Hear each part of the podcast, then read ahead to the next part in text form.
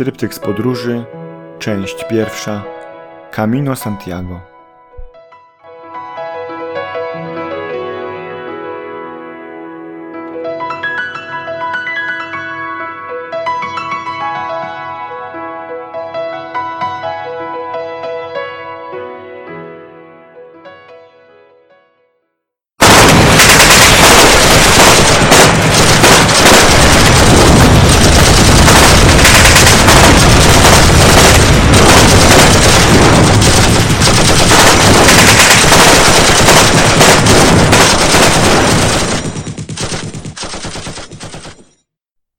Poniedziałek, 17 maja 2010 roku. Dzień szósty. Morga, Bilbao. Jesteśmy z Waldisem sami, więc nie ma wyboru. Idziemy razem. Zresztą jest bardzo sympatycznie. Okazuje się, że nie umiem oceniać wieku ludzi. Waldis ma 56 lat, chociaż nigdy tyle bym mu nie dał. Prawdopodobnie dlatego, że biega regularnie w maratonach, co sprawia, że ma dobrą kondycję. Waldis jest luteraninem, przez co jest mi jeszcze bliższy. W końcu popełniłem magisterkę na podobny temat. Dziś dzień upływa na rozmowach.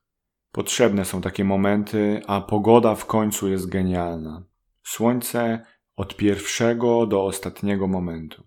Palące jak nigdy przedtem. Rozmowy o życiu, których na kamino nigdy nie jest za dużo. Dochodzimy do Lezama i nagle wyłania się znajoma sylwetka. Tak, to Roland. Okazało się, że ktoś zaproponował mu nocleg i wziął go do siebie. Na szczęście wszystko było w porządku i kawałek idziemy dalej. Potem Roland odpoczywa, a my mkniemy poprzez wzgórze Avril, które wyciska z nas wszystkie poty, aż do Bilbao.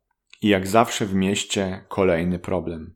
Albergę, które miało być otwarte, jest zamknięte. Wzdycham głośno, i utwierdzam się, że w czasie takich wędrówek preferuję wioski. Mkniemy w takim razie na drugi koniec miasta i po dwóch godzinach znajdujemy miejsce do spania. Roland już na nas czeka. Hostel w Bilbao. Nocleg mamy w kilka osób, ale towarzystwo jakoś się rozeszło. Roland trochę przechwala się swoim telefonem, ale odnoszę wrażenie, że chciałby pomówić o czymś innym. Ciągle owija w bawełnę i nie może dojść do sedna. Słucham, aby mu nie przeszkodzić. W końcu zadaję dziwne z mojego punktu widzenia pytanie, bo doskonale znana nie odpowiedź. Szymon, ty jesteś z Polski, prawda? Tak, odpowiadam i patrzę trochę zdziwiony, bo nie wiem do czego zmierzam.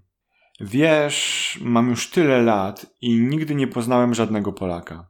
Zawiesza głos, jakby chciał coś jeszcze dopowiedzieć i milknie. Mam takie przeczucie, że w jego wnętrzu czai się teraz coś bardzo ważnego. Nasze kraje mają bardzo trudną historię, kontynuuje, a ja mam wyrzuty sumienia z powodu tego, co się działo. Chciałbym cię przeprosić jako Polaka. To nie powinno mieć miejsca. To jest nasz grzech. Zapada cisza. To takie chwile, które nie wymagają słów. Nie odezwałem się, a jedynie swoją mimiką dałem znać, że przyjmuję to, co powiedział.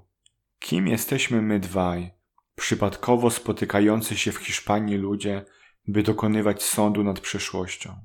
Mimo wszystko doceniam wagę tych słów, ich szczerość i piękno. Jestem poruszony. Trwa to jeszcze dobrych kilka minut. Potem do pokoju wraca reszta mieszkańców i wraz z nimi zmienia się atmosfera. Później już nigdy nie wróciliśmy do tej rozmowy. Jednak miałem wrażenie, że coś się zmieniło. Może po prostu dostrzegając wnętrze i wrażliwość Rolanda, zacząłem inaczej go odbierać? Nie wiem. Ale na pewno dało mi to przekonanie, że byłem częścią jakiejś ważnej, istotnej chwili. Może pojawiłem się tam tylko po to, by Roland mógł otrzymać przebaczenie, którego potrzebował? Jeśli tak, było warto. Jutro około 30 kilometrów. Ale zastanawiam się, czy nie wyjść później i nie zwiedzić sławnego Muzeum Sztuki. Wtedy pewnie dotrę na miejsce dopiero około dziewiętnastej. Czas pokaże. Myśl na dziś. Może jestem jedyną Biblią, jaką ma w ręce drugi człowiek.